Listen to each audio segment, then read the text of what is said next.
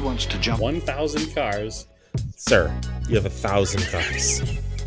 I don't think I'd attempt to try this stunt. Or we, we owe this horsepower to Uncle Sam. Too many cars. Car. You know, roses would be uh, Like I put my beer belly on it. If Yeah. you can't immediately tell somebody how many cars you have, You'll really give those uppity yuppies something to think about. Stay on the bar. Don't go off the bar with your Bronco. 1980 Volvo horns. What's right? I want to a man's coolant. and he's like, "Oh, I thought it'd be small. It's for a small car." And I'm like, "Yeah, but it's, it's still an automatic transmission. They're never going to be light." it's definitely going to have to crash. Starting off with Brad buying another car. That's the West. Internet. You know, is this a Nigerian oil print? Uh, I also wish you drove a Tan Camry. Anyways, that- Anyway, that's hor- a horrible, very horrible podcast that's a content. very a inside joke.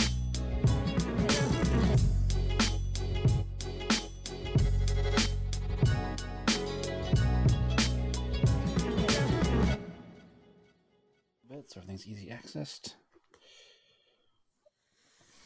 All right, Just myself me a when you're fresh ready. cup of coffee. I'm recording, but oh, Okay, tell me when we're ready, and then I'll wait we're ready. five seconds. All right, ready? I'm ready. Welcome to Auto Off Topic. Hello, Brad. Good evening, Andrew. How are you today? I'm great. I am super great. Excellent. That doesn't sound convincing, but I'll let it slide. Well, you know, not to play into our usual, but it snowed here mm-hmm. today, so I Listen, was just if we doing some snow blowing. if we didn't talk weather, we wouldn't talk about anything. That's true. It's not much else to talk about for me. That's the only It's thing true. I drove today was a snowblower. That's that's depressing. It is. I mean, at least it's mechanical. You got to start something and use it. And, you know, boy howdy, that thing is 20 years old and it fires right up. So it's pretty sweet. See, look at that. It's almost as old as most of our cars. It's the only thing I, ha- it's technically almost an antique. Uh, and it's the only thing I have that has a carb. So That is almost an antique. So that means it's a nine. Nope. So it's a No. now. So it's a two thousand. Damn it. it's a, actually, it's a, it's a 2000. It's a, tw- it's 23 years old. So it's very close so to it's being really antique. close. So it's really close. Speaking of that, so as we've talked, I'm sure ad nauseum to our listeners, we're doing that parkedontheblock.com. That's right. and I was making a post the other day, and I was trying to you know think of something that was kind of an interesting story to kind of put together with a for sale car, and I came to the disgusting realization that the Volkswagen New Beetle is no longer a new Beetle. In fact, the first year Volkswagen New Beetle this year is eligible for antique status and special plates in most states. Mm-hmm. 1998, right? Yeah, 98. That's I don't know why it, it hit me the way it hit me because I know you know, I know 98 was 25 years ago. It just doesn't feel like it, Mm-hmm. but it was. Like they somehow also, and they also probably came out in 97 as 98s. So some of them So- are old. yeah, they may have been released in 97, but the production the the model year is 98, which is what Yeah. counts, right? So that means that like I said, the first year of them is eligible for technically vintage plates this year. So I put Yep. together a little article about that, and I had found one that was for sale that was an 08 that had a full later model R32 driveline swap, which is pretty rad. But Hmm. I'm gonna I'm, I'm gonna come out in public and say it right here, right now. I uh I genuinely like those cars now. Okay. I with with the right mechanically, they're golfs, right? So they're pretty simple. Any part that's built for a golf fits that car. They have all the same problems that Mark IVs have. Yeah, which isn't very many. They're pretty reliable cars. I mean, they have their own set of issues, but they're very well documented and they're very easy to overcome most of the time. You know, throughout their the range of that first body style new Beetle, they came with four different engines. You could have the naturally aspirated 2 liter. You could have the 1.9 turbo diesel. You could get a eventually a, a 5 cylinder and then also a 1.8 turbo. And every one of those was available with a manual transmission. So they're kind of fun looking. And when you have the right wheel and tire combo with the right, you know, ride height, they look kind of aggressive. And I think it would be a fun little, you know, tool around kind of daily kind of car because it's just it's it's a golf in a whimsical body. Yeah. And looking back at them at 25 years old now, you know, they were the first really of the American market retro cars. You know, there was some Japanese stuff that came out before that wasn't for sale here, like the Figaros and you know, the whole Nissan line of cars, the Nissan Pike cars. But they're really the, the beginning of the retro movement here. At the time, you know, I probably didn't like them because in 1998 I was in high school and I wanted like nothing but a sports car. You know, I wanted actually I wanted a Starion, and I wanted a Volkswagen, but I wanted like a Rabbit GTI. So there was kind of no love for the Beetle, but maybe it's nostalgia, maybe it's just that they're old now, or maybe it's that I don't care anymore. But I genuinely like them. Okay. Counterpoint. Why not an. Audi TT? Mm, Those are arguably cooler looking. I think so, but they don't have. They're not like a retro look of anything else. They're not as fun. They, they're more serious. I think what it is about the Beetle is that it's a normal car underneath mechanically. It's just a Golf or a Jetta that doesn't take itself seriously at all. Whereas I think the TT, the TT is, is almost a like Mark IV. yeah, it is. But I think the TT is like a, a try hard Beetle. Yeah, I don't. It was like a real experiment in styling, Sure, and it, it, was, was, a either squashed Beetle. yeah, you either liked it or you didn't like it. I thought I never had a problem with it. I, I liked the car.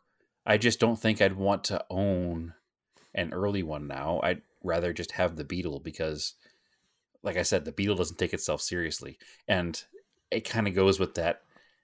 I mean, how much fun would you have going out and doing a track day in a prepped Beetle and just like having pictures of this ridiculous metallic neon green factor, whatever the color was called, Beetle out there lapping it up with proper sports cars. I mean, and also, you can buy one for like twenty three hundred dollars. The guy so that runs cheap. the orange one in the rally as a rally car. Yeah, you know, it's just different. And I was also having this whole like existential thought about it. Like now that the Beetle is 25, the new Beetle is 25 years old, that means that more time has passed from the beginning of the new Beetle to now than passed from the last air cooled Beetle sold in America till the first new Beetle. Oh, you're right. Because that was only 79 to 98. So that's So only, only what? eight- 18, was only 18 years, years. 19 years? Yeah. Oh, 19 years? Yeah. So now, right? But think of the technology difference between a 1979 air cooled Beetle and a 1998 Volkswagen Well, Beetle. they were cars from the they were from the 30s. Sure, but they had been made till improved over the years. 1979. Sure, but they've been improved over the years and things have been Barely. updated. And I'm not saying that it's this it's apples to apples here, but think of just think of take yourself out of not being around for that entire 19 years or the entire 25 years. And if you went from a 1979 to a 1998 Beetle, it's going to be like going from this archaic thing that you could buy brand new, which wouldn't even usually have air conditioning, to a fully functional car with airbags and air conditioning and you know really good audio system and front wheel drive and all this new technology and then you go from 1998 to today and eh, say we will compare apples to apples here. Say the car the, the car the beetle was based on the golf so take a 1998 golf to a 2000 and actually they, do- they still do a beetle right? Yeah. okay so forget the golf go back to the beetle. So the difference between a 98 beetle and a 2023 beetle or 22 beetle whatever the last year was it's not very different though the base model is still, you know, 140 horsepower naturally aspirated engine. There's no nothing fancy about it. It's still the same basic car, but that difference in that much shorter 19 years is a much bigger difference. I don't know. And maybe now that the 1998 Beetle is an antique, maybe we'll start seeing the value of these cars go up a little bit because they're certainly not going to get any cheaper. they're bottom of the barrel prices right now. So I don't know. Um, I was just having these thoughts like that kind of be a cool car to experience and own for a little bit, just to say I did try to make it look as cool as possible, enjoy it for a year or two, and move on. But I don't know. My hot take of the day: I like the new Beetle, which is not really a new Beetle, but I think the official model name was New Beetle, so we still have to call it the New Beetle. It'll forever be new by design. Hmm. Anyway, I don't know where that topic came from, but we're here. Here we are, and uh, so this segment brought to you by ParkedOnTheBlock.com. Yeah, I know it's it's crazy, and there's a lot of stuff that's 25 now. Sure. Coming like um, I've seen like three, maybe two or three Piero evolutions Yep, go up for auction. yep, and they're going for huge money, which is annoying. It is annoying. I mean, it's But- it's not annoying because at least they'll be preserved, but it is annoying because as diehard Mitsubishi fans, it's annoying that we can't buy them. Or that Yes. we could, but it would require way more outlay than we're willing to outlay. So I'd rather buy. I mean, what are they going for? Like fifty grand. Yeah, So I'd rather buy 25 first gens. maybe not Or- that many, but No, I'm being a little sarcastic, but I just it doesn't. I, I always wanted one, but I'm not going to pay that kind of money. yeah, I was saying to you earlier, we are texting. I think the early Evos have plateaued a bit, so Sure. that's good for us. Yeah, Because Evo now one, two, the and later three. ones are Yeah. available. Yeah, Evo four and five. Is five coming yet or soon? It's four or five, which Yeah, and then six is like 99 or 2000, so that's right around Yeah. the corner. they interest me absolutely, but Sure, but they're a I lot re- more money, and I don't think there's a huge improvement. And on top of all of that, we are most familiar with the early style 4G63, and the mechanical aspect of those cars is much more similar with the Evo one, two, and three. yeah, because they flipped it in into four, it goes Yep. the opposite way. So, Yep, um, yeah, interesting different architecture. to see what happens with those early cars. Yeah, no, I think that you're right. I think they've plateaued because other cars of the same performance, you know, I would say five years ago, maybe a little more than five years ago now, whatever R32 Skylines first started coming into this country, you Yeah. could buy a nice um, GTR for what, 20 to 25 grand? Something like that. Yeah, And now they're 50 to 60 grand. it's crazy. And at the same time, the Evos that were coming in, the ones and twos, were like 15 to 18 was about the money. yeah, And now you're looking at 25 for a nice low kilometer car. So they haven't had that same jump that the Skylines had. And they, I don't think they're going to. they don't have the same people are- legend. correct. But I don't think they're going to have that same jump because A, the legend, and B, people are prepping up to buy the fours, fives, and sixes. And it's the same. It's the same thing with the GC WRXs. I think they've kind of plateaued as well too. Mm-hmm. Yeah, the, they're the they're just as fun. I think they're, they're a very similar price point to the Evo, are they- not? Yeah, Maybe even a they little less. yeah they're about the same I think, and they and they also just don't have the even though Colin McRae and Richard Burns they just don't have the same legend that an R thirty two carries. Yeah. guess. I mean, if, if there was a Colin McRae edition, kind of like there's the Tommi Mäkinen edition, yeah, you'd probably see a huge bump for that absolutely, particular or car. the twenty two B right. So that that's the special one. Yeah, the 22B is their Tommi Mäkinen edition, I guess. Yeah. So the then you have like um oh where was I going with this? The you've got the Subarus, the Mitsubishis. Oh, and then you've got like uh Lancia or Lancia, Lancia Yeah, Lancia Deltas Delta Integrales. Yep. are like th- double what you'd pay for an Evo or a, a WRX. At least. And As- and more than that. It also depends on what you want because there's They're four very- different versions. Yeah, and they're very cool. They're no denying, and I would love to have one. But performance wise, you're not getting much more, or at all anything more, maybe even less than what you get out of a WRX or an Evo of the same vintage. and a car that's more difficult to work on and source parts for. Yes. I mean, I like them, and if I'm going to spend that kind of money, I would certainly buy one. But the problem with the Delta Integrale is there's four different versions of it that, Mm-hmm. at first glance, are the same. So you have the Delta Integrale, eight valve. Then you have a Delta Integrale 16 valve. Then you have a Delta Integrale Evo and a Delta Integrale Evo 2. So it's kind of like Evo 1, 2, 3, 4, etc. with Mitsubishi versions, but visually they're very similar cars.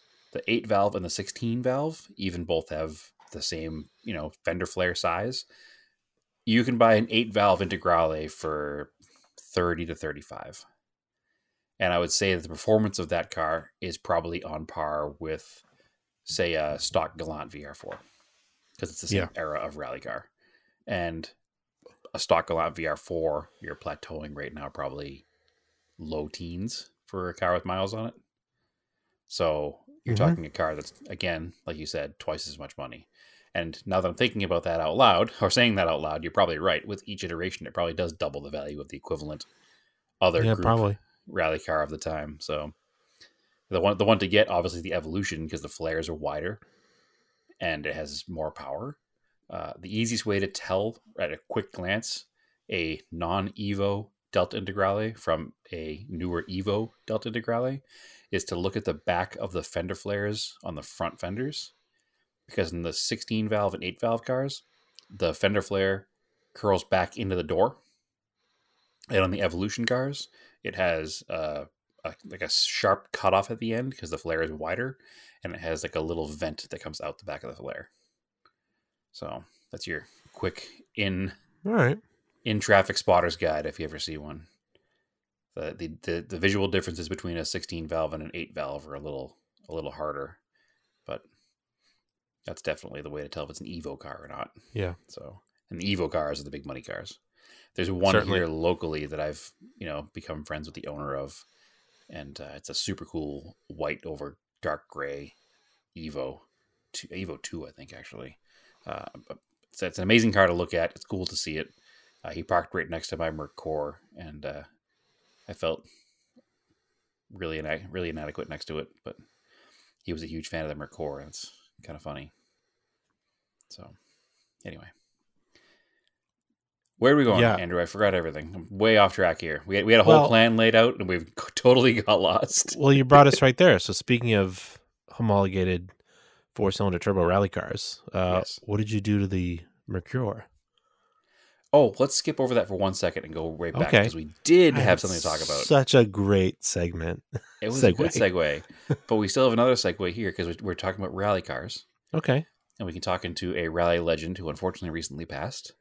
Oh, right. We have to talk about. Ken Block again um, because there's been a couple of neat tribute liveries that have been released that are going to be run this year. So I think you were talking about one that's going to be run by Pastrana, correct? Yes, Pastrana in World Rallycross is running the camo and gold livery, which I think I talked about is my favorite one of Yes. Ken Block's because he ran it on the same year STI that I had. Yep. And I And it was a when I- neat- It was a neat camo. Yeah, and after I'd had my car for a while, I, I found out about Ken Block, and I had, I had the wallpaper that Vermont Sports Car had released on their website way back in 2007 Sure. on my uh, computer. Plastered all over your bedroom walls. Oh, oh, computer wallpaper. Gotcha. Um, I did have the poster that was the during the X Games and the Subaru WRX games. I still have a copy of that around here somewhere. The um, yeah, it it was like in front of like a sugar shack with like the flames coming up, which if the sugar shack is where you make maple syrup. If you're not familiar, yes. Yeah. If you're not from New England or Canada. yeah. yeah. So, um, it was a very it was a nighttime photo. It was very very cool, and they Very did cool. like a tribute to it, where they had the same similar flames in the back, and they had a forty three, and it was a picture of the rallycross car at night. It was very cool. So the other one that I've seen teased is uh, actually in NASCAR. So uh, Brad Keselowski uh, the Ralph Fenway Keselowski team, RFK Racing. Roush Fenway? What did I say? Ralph. Roush, yeah. I say Ralph. Yeah. Wow. yes. I don't know where that came from. Obviously, I know it's Roush. The Roush Fenway Keselowski. You know, it's funny. I was trying to think of what the K was, even though I knew what it was, and I screwed at the beginning of it. So uh, I must have been thinking about Jordan's dog there. So Ralph Fenway, yes, Roush Fenway Keselowski Racing is doing the Ken Block tribute livery on their testing car this year. So all the preseason stuff will be run with the livery that he ran during the 2020 World Rallycross season, which is the same livery he ran in ARA the year that he wrecked the Escort. I'm not sure what year that was, probably 17 or 18. Well, that car was white and gray. white and gray, but it had a rainbow livery in between, did it not? No, that was the second version, the V2, whatever they call So, it. okay. So the car That that, he ran after that then. That was kind of the neon blue, purple. Had yeah, had like some other colors, the neon colors in there. They're kind of a rainbowy. Yeah, that's the version two. Anyway, I know he ran it in some ARA events. I'm not sure exactly which ones he ran it in. But he ran it there and he ran it in the 2020 Rallycross. So the nose of the car is a white and like faded gray checkerboard.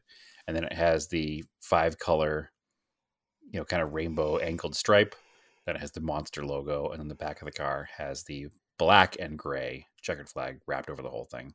So Keselowski's running that same livery on his car. So far, just the preseason. Not sure if they're going to be running it on the actual race season or not, but I'm sure they'll run it for at least one or two events.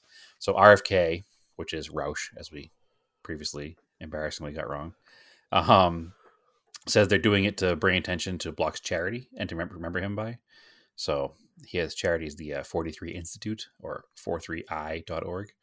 So RFK released a statement saying that they think it's Block's greatest legacy and they want to promote that. And so that's what, how they're doing that and running the car that way. So I think it looks cool. pretty cool. I'm hoping they do like a little 164th NASCAR version of it so I can pick one up Oh. and put it in the shelves. well, I bet you Lionel will because they I'm do one of every car. I'm sure they will. But it'll be cool Uh, to get, a, get one of those and one of Block's rally car if they ever come up with that. So And um, speaking of NASCAR, Pastrana is trying to qualify for the Daytona 500. yeah, yep. So that should be interesting.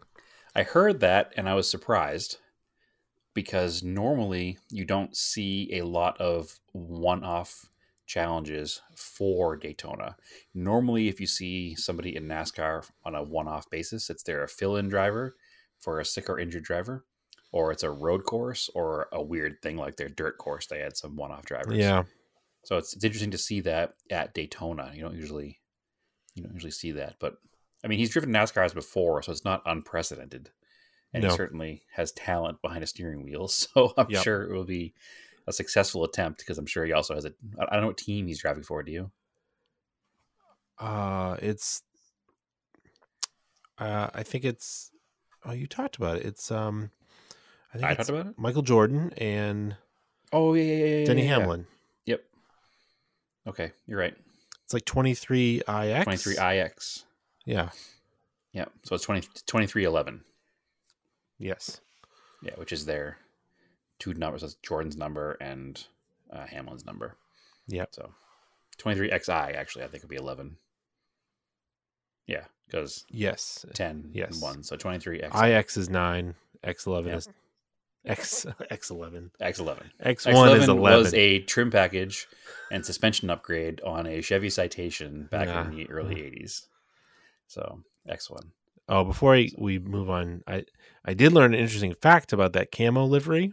Okay. Supposedly, that was the first time anyone had done a full wrap on a rally car in the United States. Interesting. It Yeah. makes sense that Hoonigan would be the one to do it. 2005. Yeah, that's crazy. Everything Was that car originally- stickers? Weren't there three different versions of that? He- Wasn't there a blue- Well, so there was three, but they were gumball cars that he used. Right. Then this one was a built rally car that I believe he rented from. I could be getting this wrong, but I believe he bought, like rented it from Vermont Sports Car. Okay. and had it wrapped, and then maybe purchase it later and had it wrapped in this Hmm. camo color. Interesting.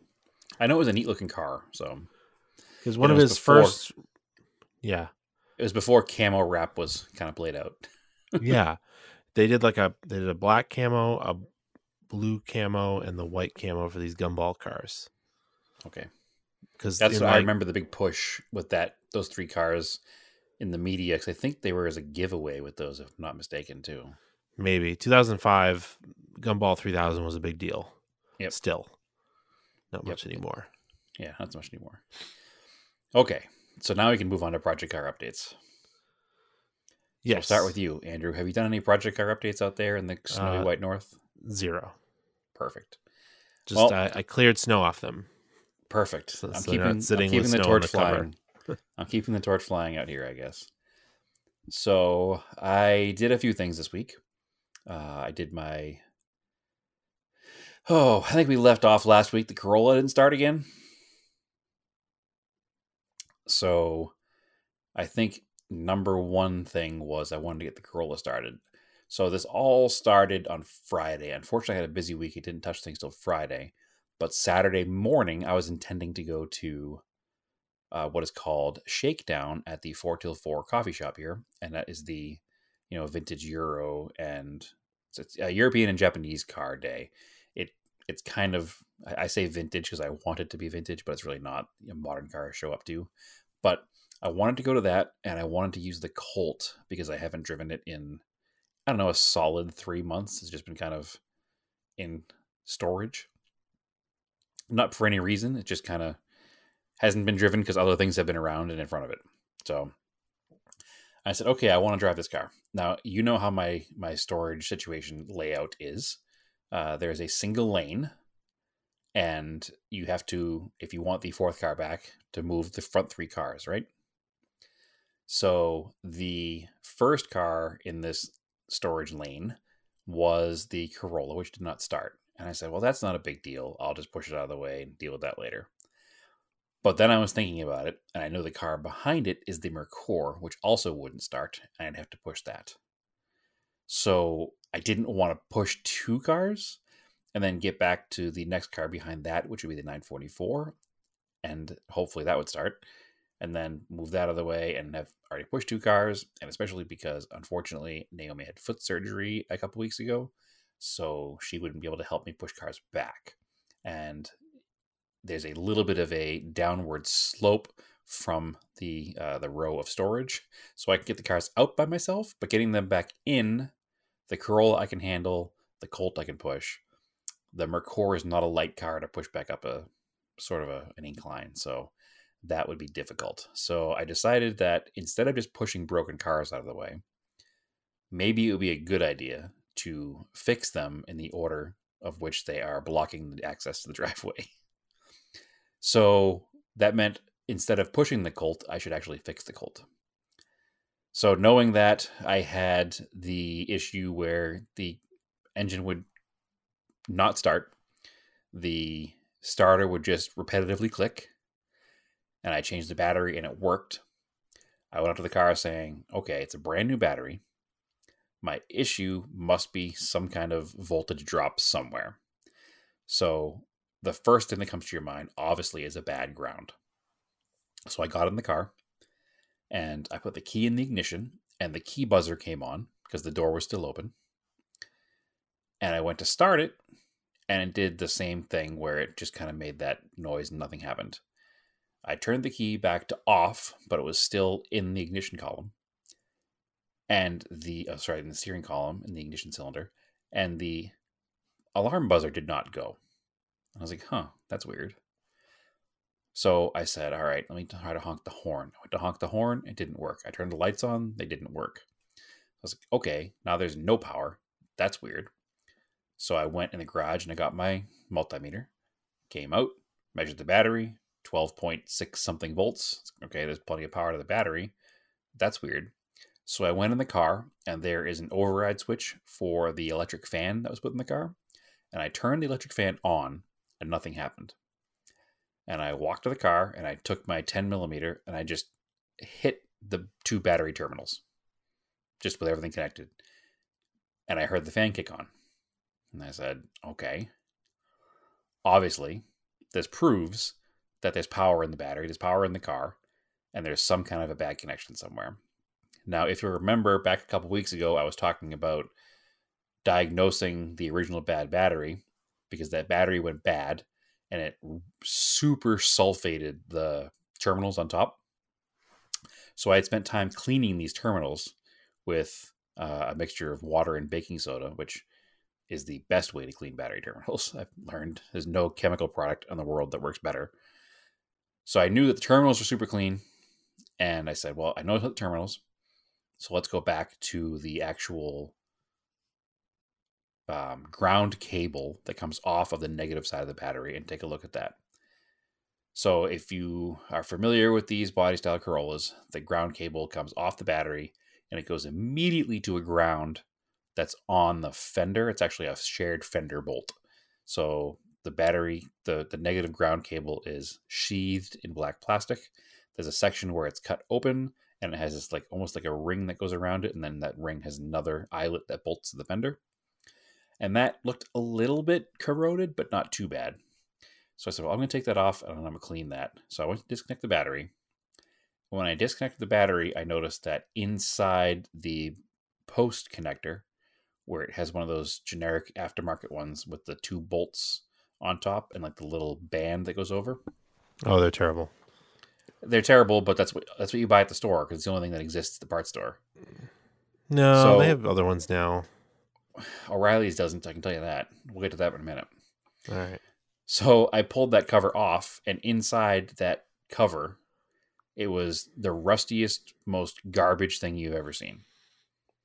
There's no way there was any current going through that, or barely any current going through that. So I said, okay, I'm going to clean all this up. So I cleaned it all up, got it all back together. Everything went pretty well. Again, I used that same baking soda and water trick with an old toothbrush.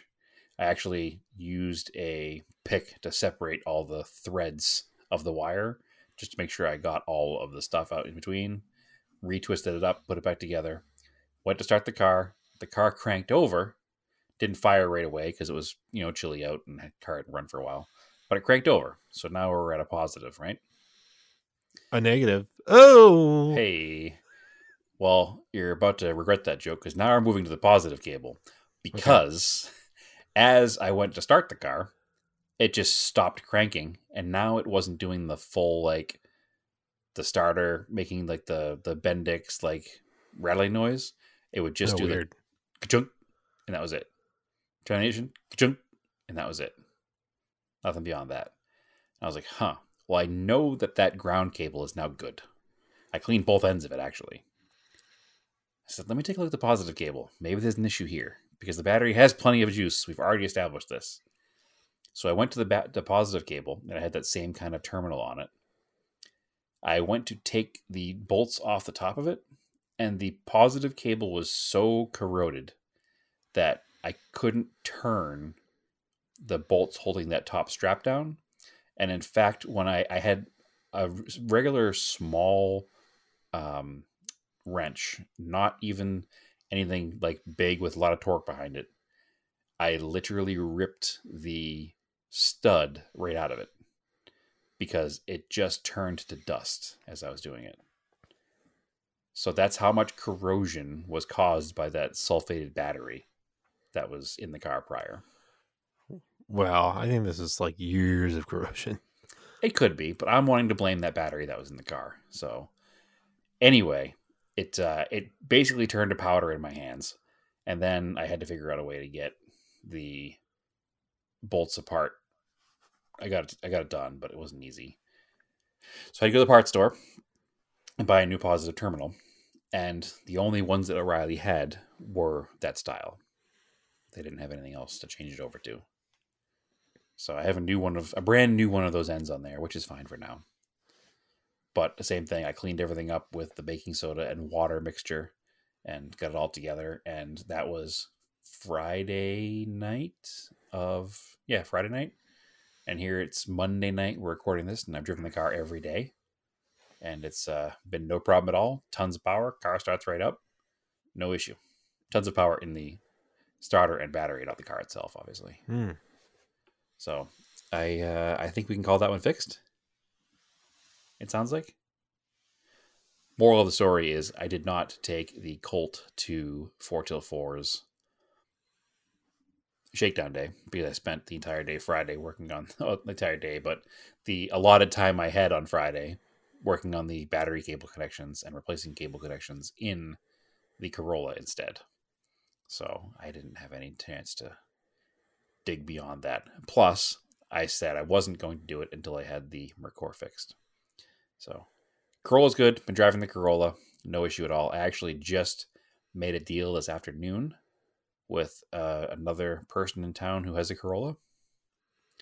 And he's getting the better deal here, it seems like, but I want stock fenders this bad. And I am trading him uh, my wheels and tires and my fenders for his stock brown fenders. Okay. So I don't want those wheels and tires anyway. And I want stock fenders, and he has stock fenders, and he wants my wheels, and you can't run the wheels that I have without cutting the fenders. So rather than cut up another set of perfectly good 1980 fenders, we're just going to trade fenders because his happen to also be brown, which is strange because his car is cream colored, but his nose is off of a different car. It just happens to be the same color as mine. Will he trade you the hood as well? Uh, we haven't come across that point yet, but we'll see. Um, I'm not worried about it because when I paint the roof and the hood and everything together, it's not a big deal. I wouldn't even care if the fenders matched. I'd rather have mismatched fenders than cut flared fenders. The only disadvantage to this whole thing is his car does have fender mirrors, and I wasn't going to run fender mirrors on my car. But since the new fenders are already drilled for fender mirrors, I guess I might as well just run fender mirrors. Yeah. Yeah, it'll be fine. They're not the worst thing. The fender flares to me are what I don't like, so I can live with the fender mirrors. So what So- wheels are you gonna put on it? Uh, I'm gonna put on uh, for now. I'm going to put on the. Um, yep, you know the name of it better than I do. What's the name of those wheels? Oh, I forgot. The gold six spoke Yankees. Yeah. Uh, Spit Spit Modena. Spit Modenas, yeah. Yeah, Spit Modena something racing by Enkei. Yeah. All right. That, So- that would look cool in that car. Yeah, they're the gold centers. I'm not gonna do any restoration to them. No, they'll because they, kind they'll match the patina of the, car pretty well. And uh, when I do paint the car eventually, I'll probably restore them at the same time. But I mean, you could probably get away with buffing the lips a little bit. I'm going to buff the lips. So I'm, I'm going to You'll I'm be gonna buff alright. the lips up, but I'm not going to paint the gold. I'm going to leave it the same until I Yeah. paint the car. Because the plan is to paint the car with uh, a nice, a very very similar shade to it its current shade with more metallic in it, Yeah. and then do some kind of lowrider lace What- work kind of stuff on the roof. What and you I'll should match- do, I'll match the wheel spokes to the gold in the roof when it's done. honestly, as a throwback to a prior car you owned, Sure. you should do the Colt root beer brown because that had a nice metallic copper to it. Um, that is the color I'm thinking of. But even in that case, just making it pop with a little bit more metallic. Sure, but So, but yeah, Yeah, that's that- that's the that's the color I plan on doing. okay. Yeah, I think- here. I think putting my dad secret said- plans in the world. That my mom's Beetle, they had repainted in that color because it was a, Oh, really? sort of a brownish color. Yeah, and they picked that Colt brown color. Chrysler used that color again in 2012 or 13 for the uh, very forgettable Chrysler 200. Oh, weird. but they used they used almost the same color.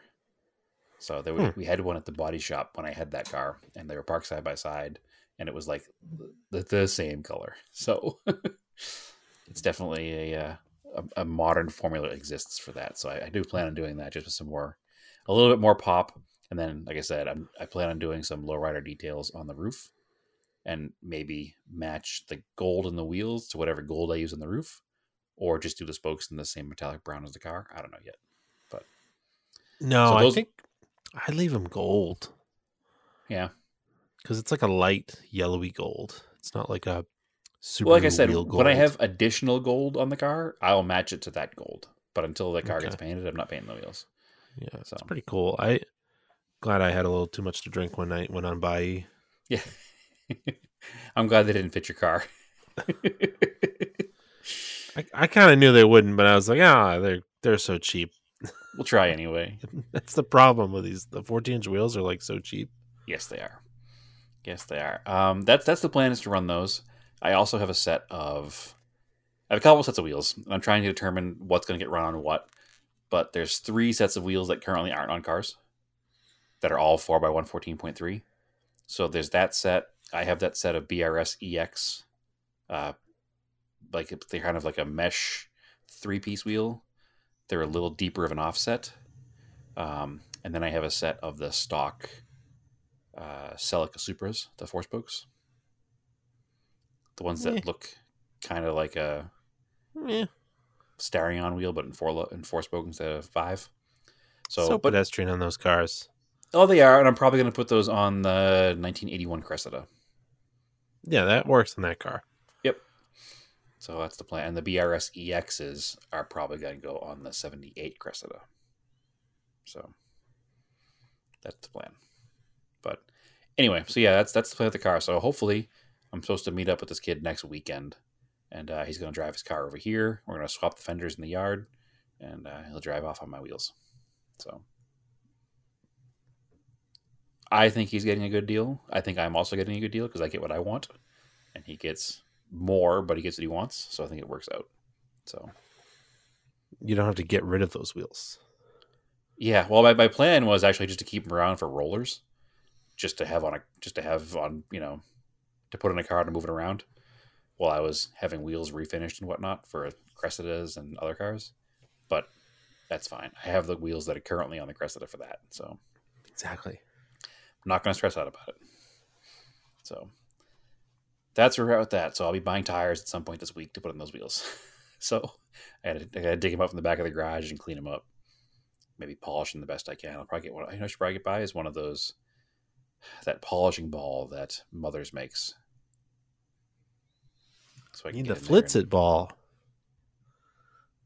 It's kind of the same thing, isn't it? Yeah, it is. Yeah. So I'll have to pick up one of those for the drill and uh, see if I can clean those up. I think I did one of them already, sort of like to try. So I'll dedicate way too much time to them, like I always do when it comes to buffing and polishing. And uh, 40 hours later, I'll have mirror finish wheels, and I'll be annoyed. So anyway, that's that's what's going on in the car. So what else did I do, Andrew? Would you do the Mercuro Okay, yes. So now the Corolla is done. The next broken car in line, story of my life, is the 1989 Merkur. So that car, since I've bought it, has had a couple of issues, and one of them is a battery drain. The other one, I don't know if I mentioned, is the turn signals work great during the day. However, when you turn the headlights on, the passenger side rear turn signal illuminates with the taillights. And it also illuminates the green turn signal indicator on the dashboard. And it will not allow you to signal a right turn with the headlights on. So there's some kind of a wiring issue that's causing, I assume, both the draw and that turn signal issue. So there are a couple things that could be. Uh, one could be it's the wrong bulb in the socket, I've heard. Like the wrong number bulb in general. And the other thing I've heard is that there are different finishes on the bases of bulbs. And some European late 80s, early 90s cars are very sensitive to whether it's a silver bottom bulb or a copper bottom bulb with the amount of voltage they allow through. So I don't know what the that's truth that's not where I would have gone. I, I don't know what the truth of that is, but I've come across that same result like five times when doing searches on the internet. I would have thought you had a bad ground somewhere. That's also the same. There's, there's a ground somewhere, is my thought is that's causing the issue. But some people are saying that using the wrong bulb in that socket causes the bad ground. I mean, it's possible. I believe it because yeah, I'm, I'm not going to discount it until I prove it's something else. Let's put it that way. So that's one of the things that car has freight issue. The other issue is I don't know if I mentioned it on air or not here, but it was pissing fuel all over the driveway. So You may have, but I, I may have, but it doesn't matter. So it's pissing fuel all over the driveway. So obviously you can't drive it. I started the car. Well, actually, I looked into the car and I could see it dripping roundabout where the inline fuel pump is. So this car has two fuel pumps. It has an in tank and it has an inline. So the inline fuel pump was dripping fuel out of the fuel pump. So obviously, that's what my source is going to be. I put the key in the car. I turn the ignition on, which in that car does power the fuel pump immediately. And it was literally just spraying fuel all into the car. So I went ahead and I ordered a fuel pump for the car. Actually, you know what? I did talk about that. So I went ahead and ordered a fuel pump for the car, thinking the fuel pump went bad.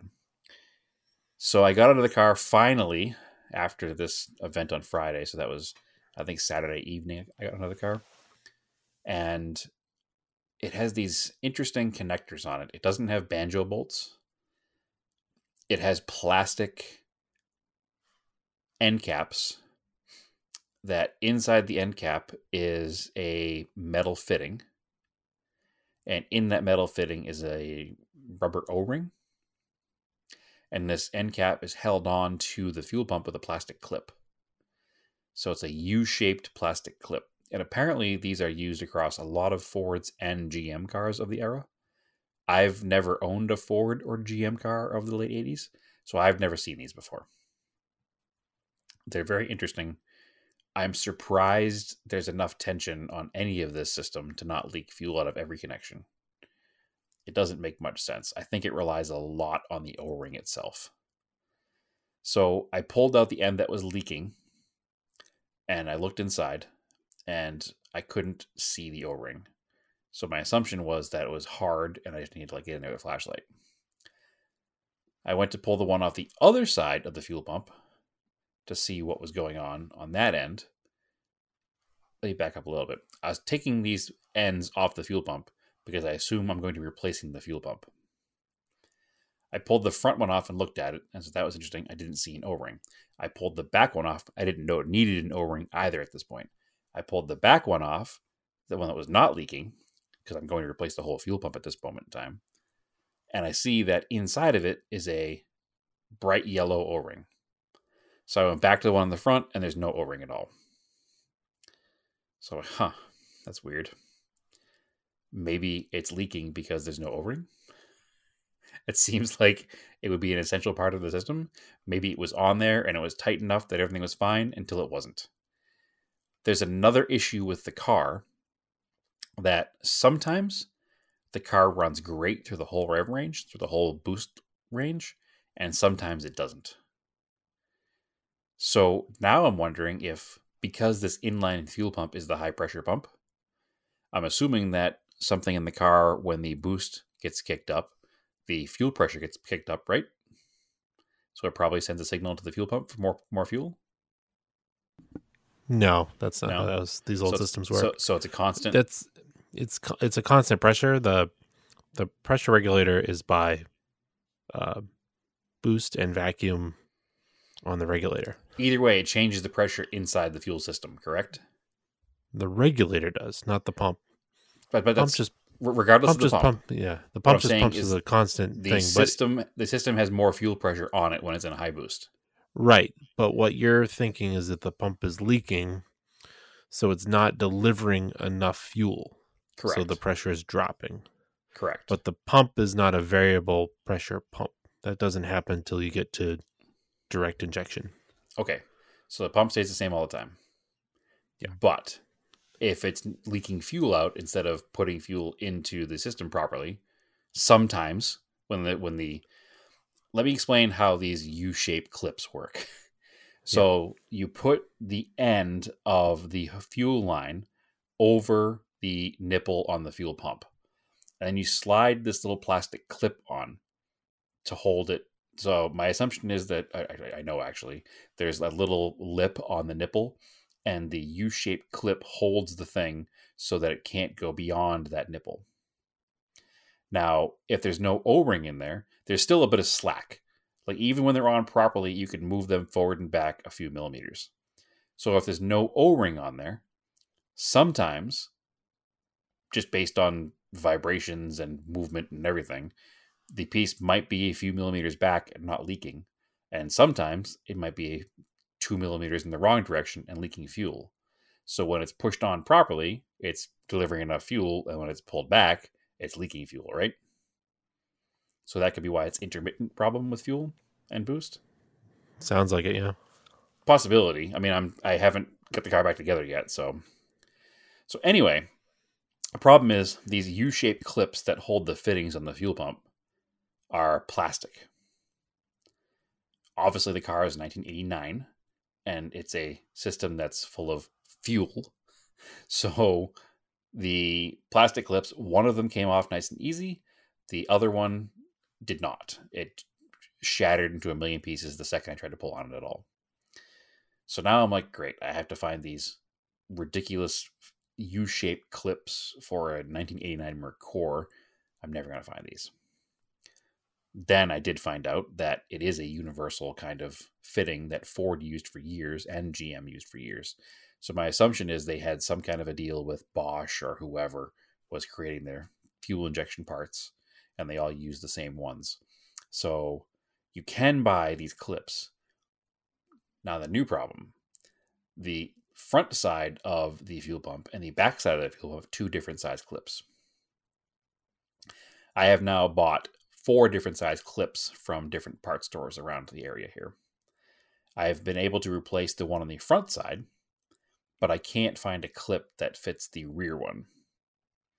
And even looking by application and getting the proper part number, I got those today just before recording time, and they are the wrong size. So I haven't been able to put the car back together yet. Hmm. So I do have some that are the right length and they have the right distance from the top portion to the hook that goes around the you know the raised part of the nipple on the pump but they're too too wide to fit in the slot. So my next move i think is going to be just taking some heavy grit sandpaper and trying to make them more narrow to see if i can slip them in to the fitting to hold it in place because it's quite frustrating because again i've bought four of these now and now i've bought the ones that supposedly i need by part number and i had to buy 20 of them of course because small parts and they're not right so i have 20 of these. Actually all told now i think i have uh, 28 clips to replace the one clip and none of them are are working so.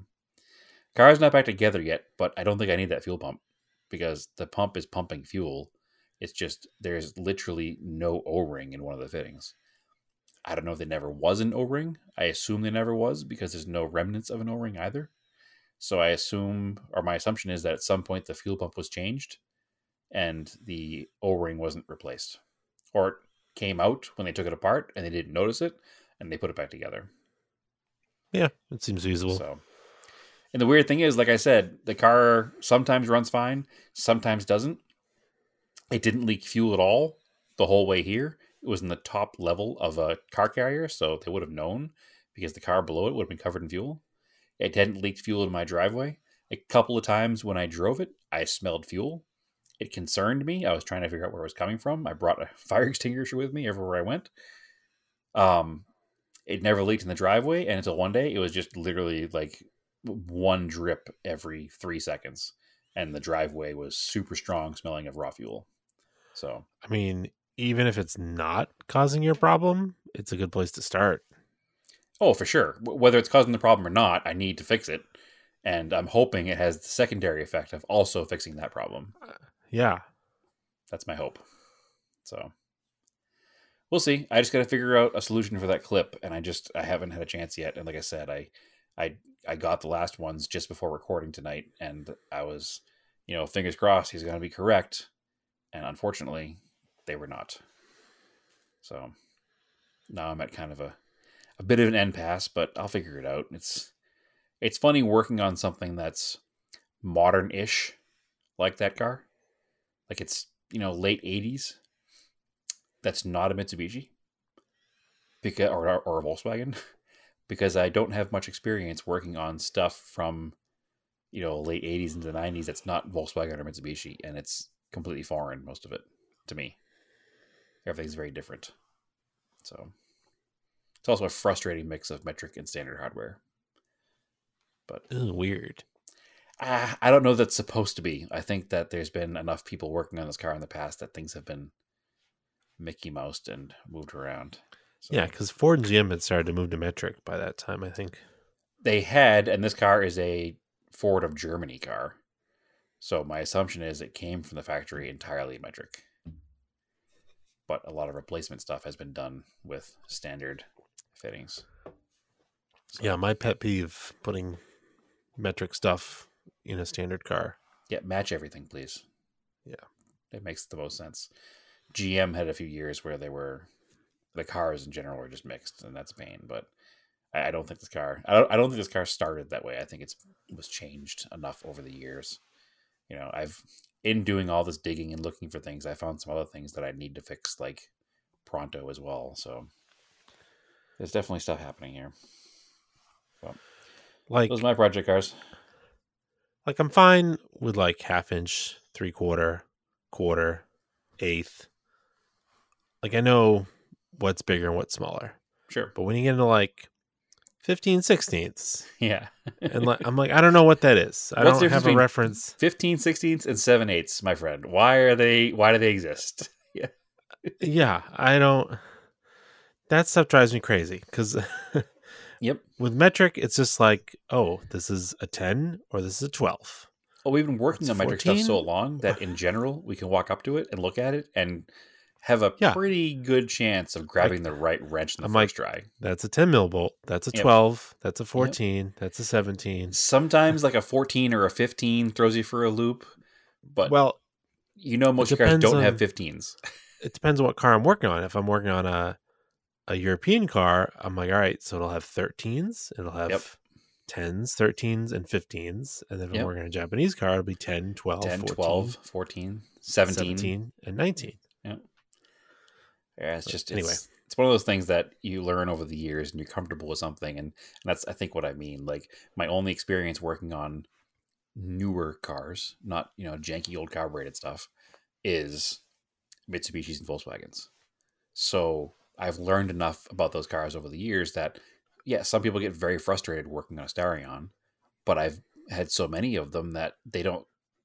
I guess scare isn't the right word, but there's not much that you can't have a pretty good idea what's going wrong before you get into it. But something like this, everything on the car is foreign to me because I've never I've never owned a Ford and I've certainly never owned a Euro Ford. So everything's just a little different. So it's just that comfort level, right? Like you, you start working on you know your Eclipse or your Talon or your Galant or just something that you know every bolt inside and out and you're just comfortable doing anything and then you try working something else you gotta learn. Working on the old colts working on the cressidas working on the corolla like everything is very basic. There's no mystery there. Working on this get a lot more mystery. So but that's how we do what we do. It's all a learning experience. Even the 944 is similar to a volkswagen so. Well, Like- yeah. Yeah, there's not not a lot of mystery there either. It's just there's so many so many different things as Mercora that are just odd to me. So figuring right. it out. Let's play a game. It's been a while. We haven't played Craig Craig Don't Tell Me in like quite a while. So Yeah, it's been at least a year, probably more. yeah, we're gonna let's close out this episode with a game of Craig Craig Don't Tell Me. Perfect. Do you want to go I think, first? I think wintertime is the perfect time for Craig Craig Don't Tell Me because you don't have as many car projects usually. so, exactly. um, I can go first, sure. All right. Hit All me. So for those uninitiated, Craig Craig Don't Tell Me is we find cars on Craigslist and we read the description to each other. And you have to try to figure out what the vehicle is based on just the description with the names of the car blocked out. Right. So, or I can block out anything I want to block out that will give it away immediately. Exactly. So, And okay. the, and the rules are made up and nothing matters. Yes. So this is a blank, blank, blank, blank. Hmm. Four blanks, including the model, name, year, and manufacturer. The blank, blank, blank, blank car was built by Harry Blank's company between 1979 and 1982. Then carried along by Camelot Motors between 1983 and 1986. These cars were sold by Ford dealers throughout the United States. They were built to provide a classic look with modern reliability, allowing for much better drivability and handling than the original. The blank blank is a factory built replica, big hint, authorized by the Ford Motor Company. Originally sold by Ford dealerships and backed by a Ford 12,000 mile, one year new car warranty.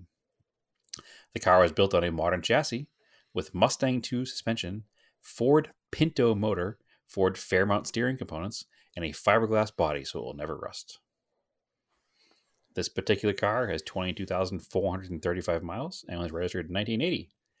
The car went through a complete restoration refresh in 2018, always stored indoors, completely repainted, resealed, engine retuned, new tires, new chrome, custom stereo. Excellent car, public relations car, great for weddings, communions, movies, commercials, social media. I've owned other blanks, and this is way funner and easier to own. Oh boy. So man, I it's clearly like some sort of vintage Ford that's been rebuilt as a new vehicle. Rebuilt isn't the word you're looking for. Uh reproduced, Sure, re repopped. sure.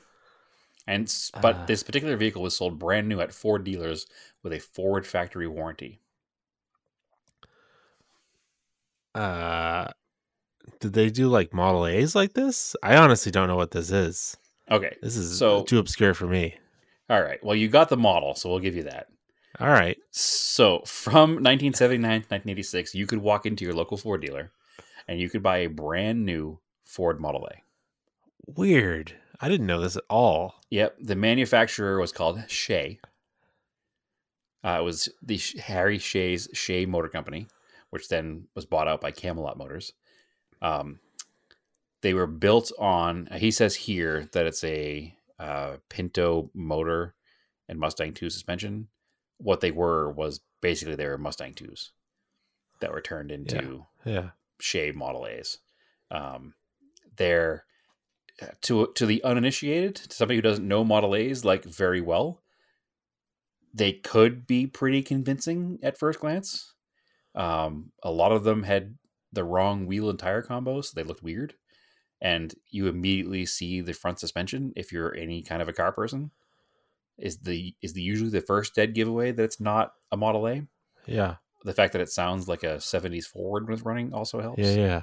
Uh, and then if you look inside, they look very Model A, but they generally have a Mustang 2 steering wheel and a Mustang 2 shifter.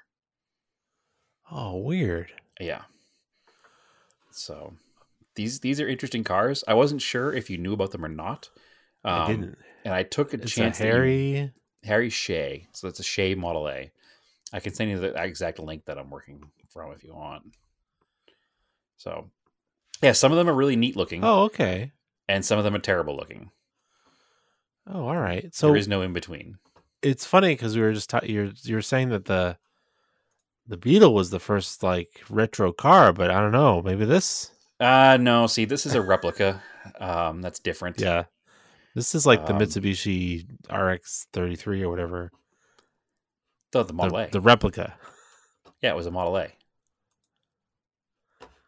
Oh, The Mitsubishi, wow. the, the, the maroon one was the maroon Mitsubishi Yeah, Model A or whatever. Yeah. Yeah. Yep. But No, no, you I mean the the four drive one they had. oh, How they right, built the right, right, replicas right. for the Yeah. car. Yeah. Oh. Yeah. No, these these are weird. Um, I wouldn't.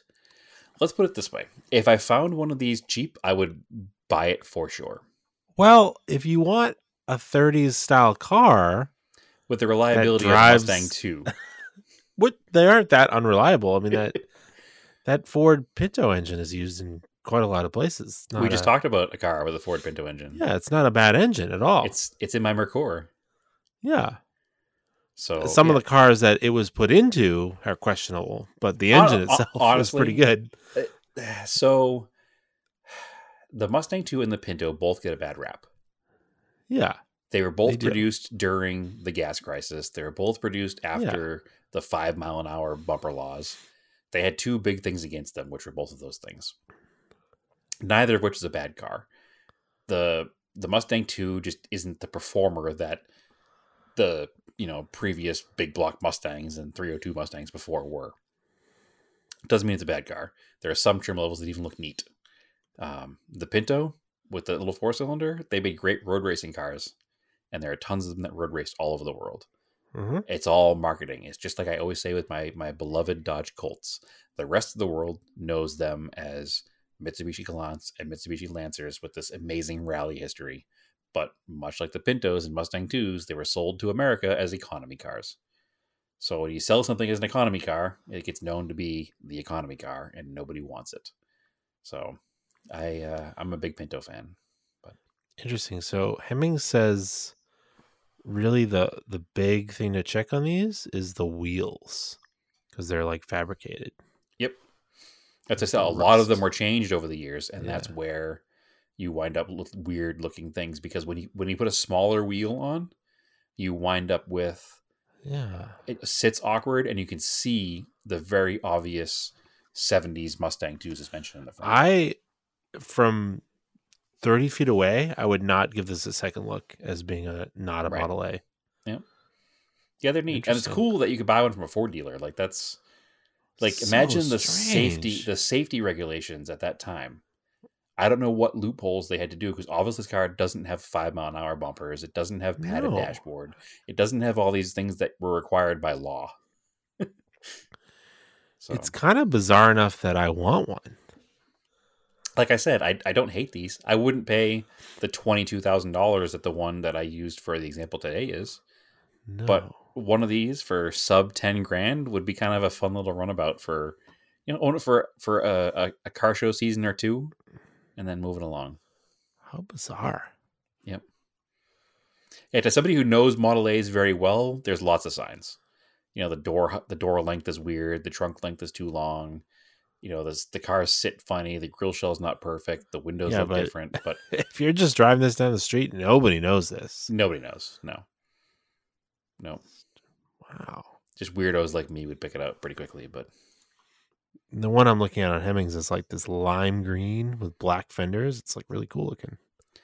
now you could be do something really cool, and you could build a hot rod out of one of these. Now, what have you done?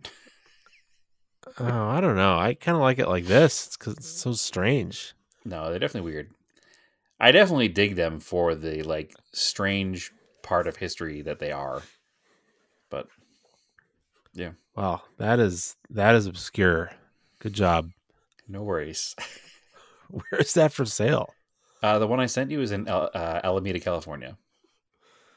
But I mean, they're they're, fair, they're fairly common. I don't know how many they made, but My friend, that is lot. a that needs to go on part on the block. yeah, actually, I noticed that when I found it. That's I was gonna I'm gonna leave it and send it there. So, All right, cool. later. All right, Your turn. let's try mine here. Yep. see if let's see if we get this. Um, all right, blank blank, six cylinder, five speed manual. Car runs and drives excellent. Factory T top car appears to be original paint. Very nice original interior. T top bags, factory radio is not currently working. Nice tires, very tight. Cars was cars was purchased from a blank in North Carolina a few months back. Clean title, car is part of a collection. He is not negotiable in price. No trades. That's all I get. That's all you get. Read the engine part again. Six cylinder, five speed manual. Oh. It's a T top with a six cylinder. Yeah. Can I ask if it's a V6 or an inline six? Because there's not much information here. Uh this would be a V6. Okay. So it's a 78 Camaro Berlinetta. Uh right era, wrong manufacturer. Well, I mean, the era is obvious because it's a T top car. Um, wrong manufacturer. So the only cars I can think of top of my head that came in a T-top configuration were the Camaro and Firebird, Yep. Mustang, Yep. Corvette, which Yeah. never came in a six-cylinder. Yeah. Um, there were a couple of other full-size GM cars that came T-tops, Buick, but I don't think you get a five-speed manual. They did a four-speed in the Buick Regals. Um, I'm trying to think if there was an AMC that came T-topped, but that I have to give you harder ones because you're better at this than me. So That wouldn't have been a V6. That would have been an inline six. So uh, was I on the right track? Is it a Firebird? no, it's not an F body. Okay. So if that's the case, you said wrong manufacturer on Camaro, but you didn't say wrong family, so it's probably GM. So it probably is something like a Pontiac Can Am. Nope, it'd be a V8. So forget that. I didn't say that one out loud. Damn it. Uh, Pontiac Can Am was based on a Le Mans, so Pontiac Le Mans. Nope. Yeah, Six cylinder, five speed manual, T tops. there's not a lot of info to go on. That's that's what's what's that's what hurts me here. Is like I try uh, six speed. So sorry, five speed, six cylinder, T tops, and it's a V6 car. Yep. Hmm. Have I hit on it in my discussions here? No, not at all. Really? Oh, hold on then. Now I'm very curious.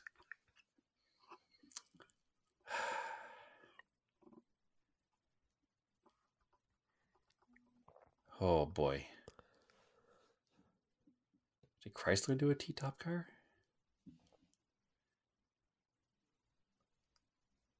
I can't think of one. I, I'm going to self impose time time limit on me here. Give, me- give, me, give me one more hint. You're gonna be so mad. Give me give me one more hint. Uh let's see. What's the displacement of the six cylinder? Do you know? Three liter. That doesn't help. Or might be two point eight. It might be a 2.8. Yeah. Like it doesn't say, but it's likely a two point eight actually.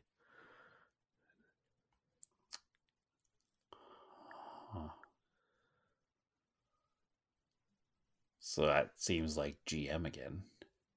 Nope. All right, let's call it. Thunderbird. Nope. Damn. All right, go ahead.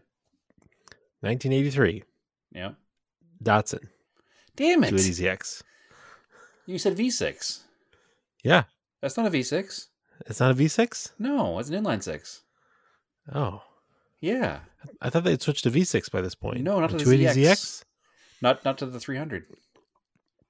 Oh. 280s, 280s are inline. Well, up then. Yes, you did. I never would have got there. oh, I mean, I should have guessed 300ZX based on T-top five-speed manual. I didn't get there, but if you said inline six, I might have got there.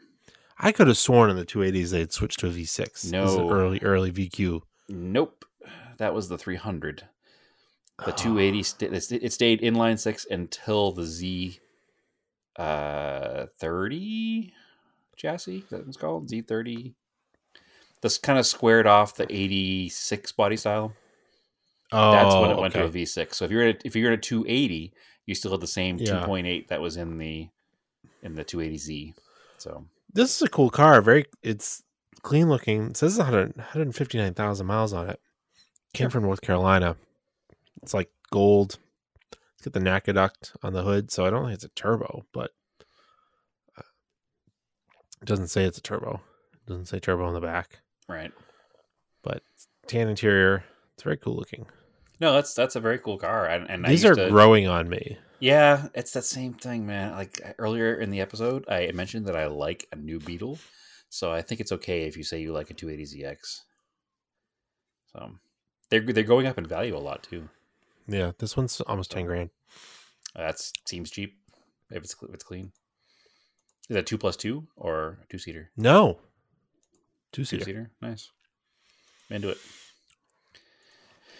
All right, I got another one for you. It's got tons of info. All right. So, okay, you ready? You you thinking? Yeah. I'm so mad at you still. Screw me up. All right. This is my very nice driver quality blank blank blank blank blank. I purchased it prior to the pandemic, had fun fixing some small issues on it and driving it up and down the coast a few times. Original California car with no rust issues. The body looked quite nice and has some small imperfections, but might as well be expected for a nearly 50 year old car. Oop, gave you too much info right there.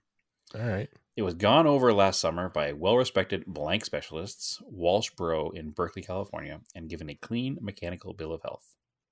The 2 liter fuel injected engine runs very well, puts out close to its original 130 horsepower. The 4 speed manual transmission with electric overdrive shifts smoothly. Power brakes stop the car quickly and easily, steering is crisp and in no way vague. I purchased and refurbished a set of the original Cromodora alloy wheels with new 165 series tires to reduce unsprung weight, and the car is much easier and more pleasant to drive. I still have the original steel wheels and hubcaps if preferred. Interior is nice, seats are supple, carpet and headliner present nicely. Air conditioner was refurbished and blue gold, but now has a leak. Everything else works as it's supposed to. The rear seats will actually hold two passengers, but can be folded down for larger payload. Car drives nicely with a lighter wheel and tire combination. It's easy to drive and park. Ergonomically, it's good for long trips and short hops. An affordable, drivable classic will put a smile on your face and faces of others when you drive by. I get many thumbs up driving through Berkeley. Uh, best of all, it is a blank, which means it is very reliable, safe, and most parts are plentiful. There is good club support as well, with many Facebook groups dedicated to them. Finally, I am a Craigslist regular. Please don't waste my time with shenanigans and tomfoolery. Uh, is it a 122 Amazon? Oh, you're dangerously close in your first guess. 142 Volvo? You're in the right country of manufacturer and the right manufacturer. Uh, It's a two liter, four speed, I don't know. mechanical overdrive or electric overdrive. P1800? It is a P1800 ES. Oh, I didn't even know they made those in fuel injected. Very good car. How much is that? Uh, you want to guess? It's red, red carpet, black seats, nice wheels, driving lights, super clean looking underneath. It's an ES 30k? 24. Yeah, I think they're and I think they're they're all being sold on Bring a Trailer. I get so many alerts for those like every day. Oh, This one's on Craigslist. Yeah, I I like them. I'm not sure I want one. I don't know. I, I I have this internal debate with these I used to really think they were cool, and then I'm like, eh, they're kind of like they're kind of like the Volvo that everybody collects. I think so. What makes them cool is they don't look like a Volvo at first glance. Uh, Yeah, and that one that's been floating around the internet the past few days, the rally prepped one, yeah, it's very cool. the blue one is very cool, and this car has a very similar look. But I go Well, an internal debate with these cars all the time. Do I prefer the weird wagon, or would I rather have the swoopy coupe? Uh, the Weird Wagon's pretty cool, It is, but so so's the coupe. and that's and that's what uh our listener Judge Mills shared to our Discord the other day. Yeah, go join our Discord. Um, and it was one in Oregon for like five grand Yeah, with like really rough. paint, That was rough, rough. Super rough. But like, Needed rockers, needed quarters. The car was rough. oh, it didn't look that rough to me. I was gonna say for like five grand, if I was close to it, I'd go pick it up with a trailer. Uh, if Like, you zoomed not- in on it, like, it, it didn't need to be replaced to enjoy the car, but eventually they would need to be replaced. They, Yeah, were- that's- that's- That's my point. It wasn't like a car I would ship to myself. If I if I live close though, I'd go mess with it. right. Yeah, it could be a fun driver, but it would never be a nice car without a No, huge boatload no. of cash. No, if I could just go get it and then drive it, then yeah, but not not worth paying two grand to ship across the United States. Yeah, Fifteen hundred. Yeah. well, whatever. This this car here would would be a much better proposition value wise. I'll send you a link so you can look at it later. So, all right. Do you have one more for me? I got one more. Or let me see. Which one should I do here? Well, I have I have one more too. If you want to do two more, so it's fine. Yeah, I've got two more. Maybe So quick, quick enough. we haven't done these in a while, so we can do three each. All right, I'll give you this. Uh, blank, five thousand original miles. Corvette. Blank, blank, three liter, four cylinder diesel, Ooh. five speed, single cab. I'll give you that yeah, hint. okay. Yeah. Brand new tires, running boards, extremely clean, no rust. That's it. Man, see the problem is you got to find with longer descriptions for me. Yeah. So three liter four cylinder diesel, Mm-hmm. three liter four cylinder diesel. All right, it's from single Japan. Cab. I, I already know it's from Japan, so you don't have to tell me Yeah. that. Um, I'm thinking of the diesel trucks that are out there on the road that would have a three liter. So Mitsubishi's biggest diesel was a 2.8, I think, in the states, Mm-hmm. and Nissan didn't do a diesel four; they did diesel six, I think. So that means it must be an Isuzu. Nope. No.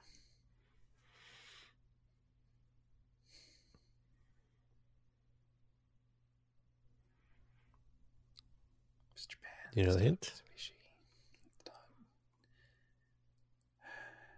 What era is it? Nineties. 90s. Mm-hmm. And it's not an Isuzu. Nope. I know it's not a Mitsubishi in the 90s. Um, Nope. So that really only leaves Toyota. Okay. But did Toyota do a diesel?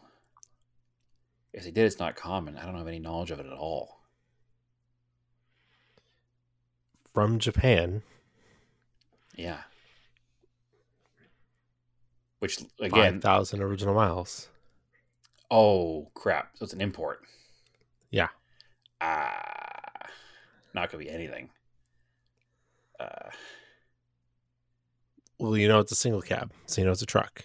Yeah, no, I already get that, but it could literally be anything. I, god damn.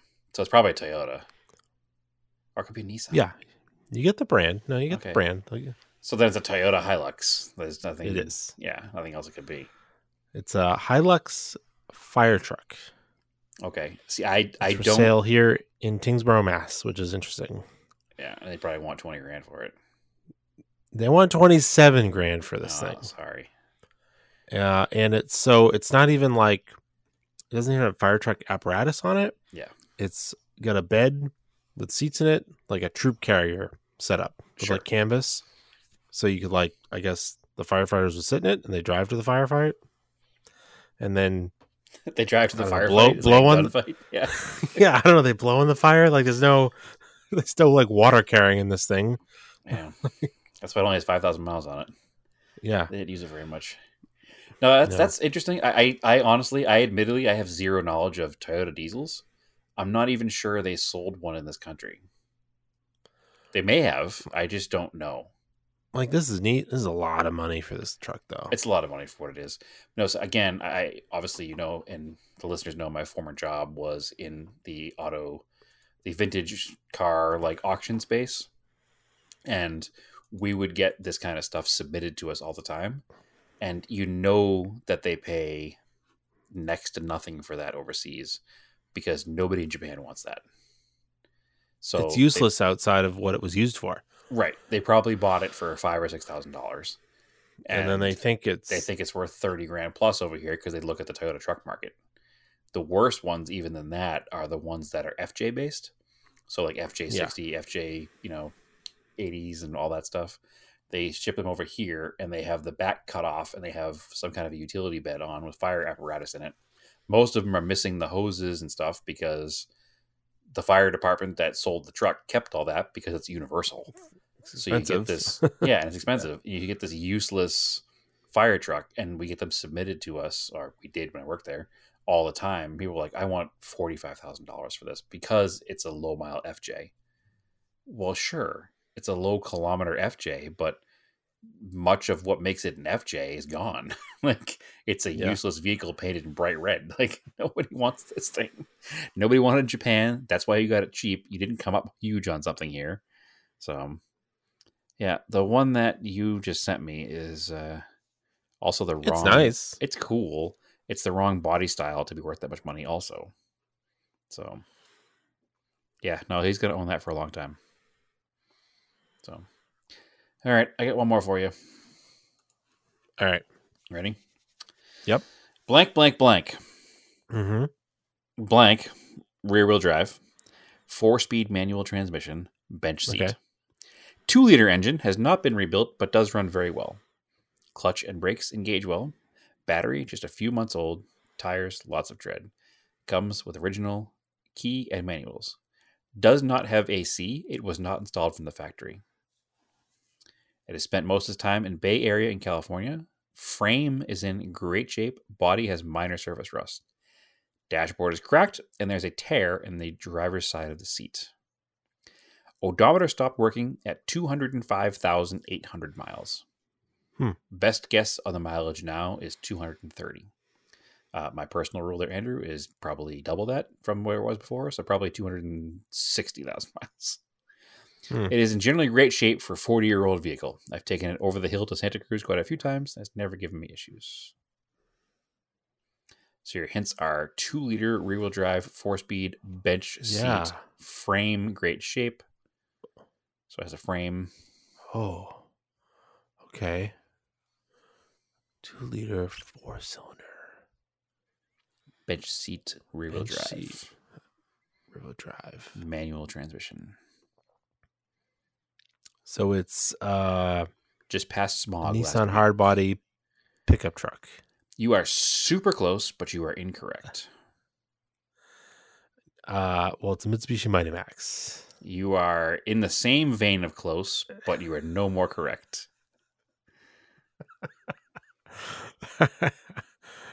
uh I, it's a It is an R series. Mazda version. Hold on, let me, let me- what? hint. It has it has an R series engine. It's a Mazda pickup truck. It has an R It's series a Ford. engine. It has an R series engine R series engine. as a 22R series engine. Oh. Oh, we got another Toyota pickup truck, huh? Yeah, ironically, I also chose a Toyota pickup truck. This one here is a 1982 Toyota pickup truck, um, a white a white long bed, uh, 82. Very that's cool. cool. truck. It's 5,500 bucks, and I'm having a hard time not emailing the guy and going out there and picking it and throwing my truck in the trash because this truck is rad as hell. Hmm. If it was a year or two earlier with the round headlights, I would be emailing this gentleman. Hmm. So, yep, that's a good truck. Interesting. Very good truck. I want it. I want it. So, All right. One more and then we'll One wrap more. up. okay. This has been fun. All right. haven't in a while. Normally we do two, but I'll take Blank. this time. This is blank. Body interior X condition. One repaint about 10 years ago. Over 16K invested. Uh, blah, blah, blah. Very solid car. 304 rear wheel horsepower. Have dyno sheet. It's got many extra parts included. Blah, blah, blah. Zero rust. All right. You'll probably, you might get it from the partial list of work done upgrades. Okay. IBAC, lowering springs Okay. uh Saleen braided stainless steel lines Okay. Yeah. uh let's see new headlights new brakes blah blah blah garrett 50 trim stage t3 turbo Beauport head with 2.1 cam stinger gutted knife edged intake pimp engine management system stinger front mounted intercooler uh, stainless steel 3 inch downpipe Spartan adjustable wideband, adjustable boost controller, Walbro 250, aluminum radiator, Hurst shifter. So That's it. you said Saleen parts, Mhm. so I immediately think Mustang. But then you said three inch downpipe, Yep. Like singular. Yep. Nothing about headers. So Borkport head with 2.1 cam. I gonna say I heard the head, and then I heard the cam. Yep. So my assumption is that this is a modified Mustang SVO. Yes. This was on purpose. I figured you'd, Okay. you'd get this from. Well, I mean, you said you said you said Saleen. I immediately thought Mustang, but then I was like, maybe he's Yep. tricking me because they did other stuff with Fords. But then when you got to the downpipe, I was like, oh, okay, because most Mustang people would talk about their headers, It'd be like BBK long Yep. tubes or short tubes, and but you said downpipe, and I was like, this means it's a four cylinder, and then you said head, you didn't say heads, so I think SVO. Yeah. Yep. Which is cool. This is actually this is a pretty cool car. I I like 16.5 for it. Yeah, they're probably worth. It's probably worth it if it's nice. 54,000 miles. It looks very nice. Yeah, I, I like those cars. They're I mean mechanically they're very similar to my Merkur. Uh, the big differences obviously are Oh, it's got five lug wheels. Interesting. it could be swapped. That's yeah, must be swapped. Yeah. It doesn't say that, but it it has to know, be swapped because is it a smooth headlight car or tunneled headlights? it is a smooth headlight car. So the later cars may have been. I think the later cars were a five lug. It would have had the even though dish wheels. yes, Yeah, those are five lug. Even though a later Fox would be four lug. Later Foxes were also five lug.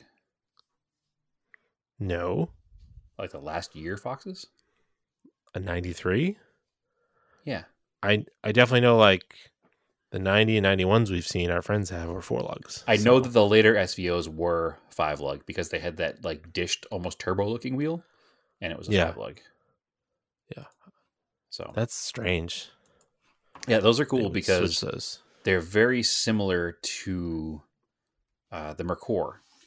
The biggest differences are the Merkur has an independent rear suspension, so it has that one Yep. up on the SVO, but the Yep. SVO has an intercooler, which the Merkur does Right. not have, so it has that one up on the Merkur. So it's like if only you could combine the two and get the best of both worlds. But Yeah. I actually really like the SVOs. I think that they're just awkward looking enough to be cool, and uh, I kind of want one. Yeah, the front bumper is different. I can tell, and the headlights are different. Than a regular Mustang. Yeah, So the big differences are the hood, the header panel, the bumpers, the trim on the side, like little spats in front of the wheels. yeah. the But trim f- on the quarter panel, like behind the window, is different, oh yeah, I can see it. and it has uh, the dual like the plane fender, the rear doors. This has got a regular. Oh yeah, the dual plane. It's got the. It's got like a same LX like wing, but with the dual plane stuff. It has on the one on it. top of it. Yep, and it has the weird like behind the quarter glass. It, instead of being multiple like like like three or four vents, it has the one vent in there probably, and then a lot of the Uh, trim know, is body color is and very- not black. Yeah, this is a very cool car. But that particular car, uh, you said it was what fifty four thousand miles for sixteen grand. Yeah, if that's Yeah. true and the car is as nice as you say, um, that's a pretty solid deal. So, I mean, it, it's not you're not going to flip it and make a ton of money on it. no, But- but, I would just own it. Yeah, that's that's good. Is, is that a local Boston car? It is. Yeah, that's a, that's a nice car. If it's not all cut up and hacked up, and it doesn't sound like it is based on the. No, I sent you the link. You can look at it afterwards. Yeah, that's the, that's a good car. That's cool. Uh, yeah, only posted twelve hours ago, so it's new. Run out and buy it. Sell your Q45. Turn it into a Mustang. The SVO is kind of underappreciated still. I mean, Fox bodies in general are still generally unappreciated. Really? Yeah, they I really are. So I, I think I, I wrote again, going back to promoting Parked on the Block here. I did another blog for Parked on the Block earlier in the week. I don't know if you read it or not. Um, it's titled uh, "One to Hold," and it's about a Mustang GT convertible because the Mustang GT and the convertible and the coupe in general have not popped.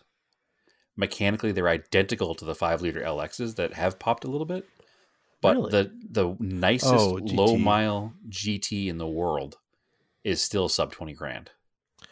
I think people just don't like the extra body kits, the GT. But I think gaudy. eventually, I think eventually they're going to be worth something. I don't think they're gaudy. I just think that they're. I mean, it's it's like 200 pounds heavier than an LX, which was the reason the LX was more popular. But a lot of them have the the rocker parts like drooped.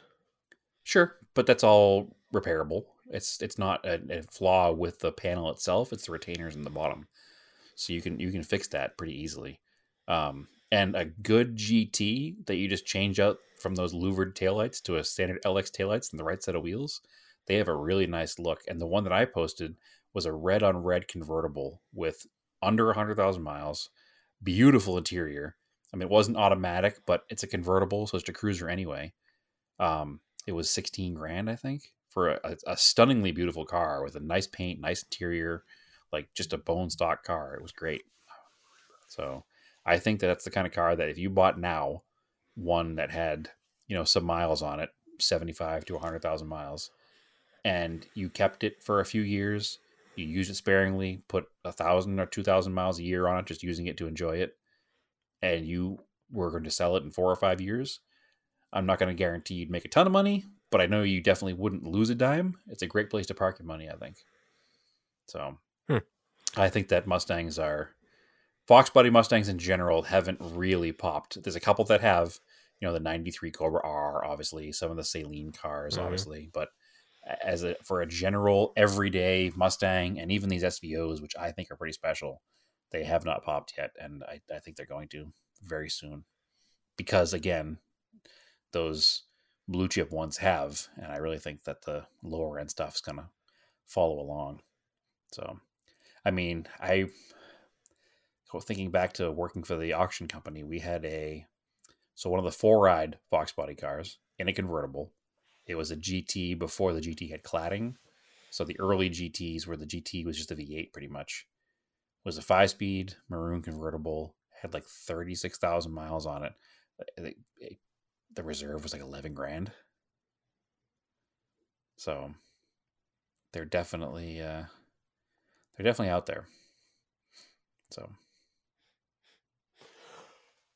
anyway, Cool. well, that was fun. Next Well- time, make sure you find more like this that have a lot of information instead of the ones just like this car is I'm trying to make it hard for you. speed. But yeah, yeah, yeah, how You usually get it so fast.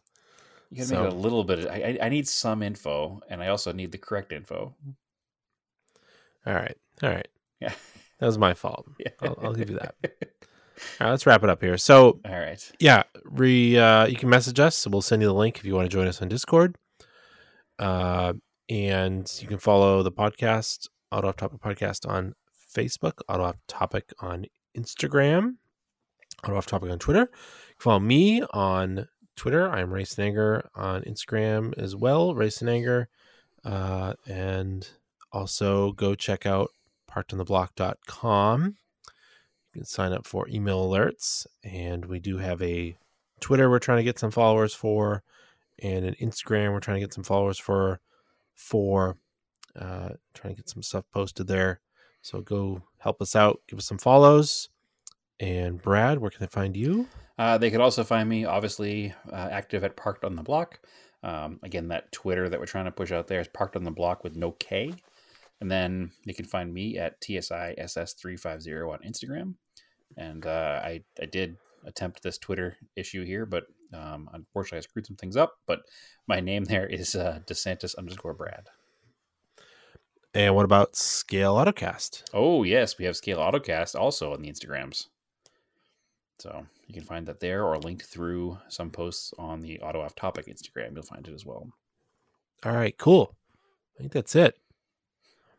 It is. So- As always, keep cars analog and aim for the roses.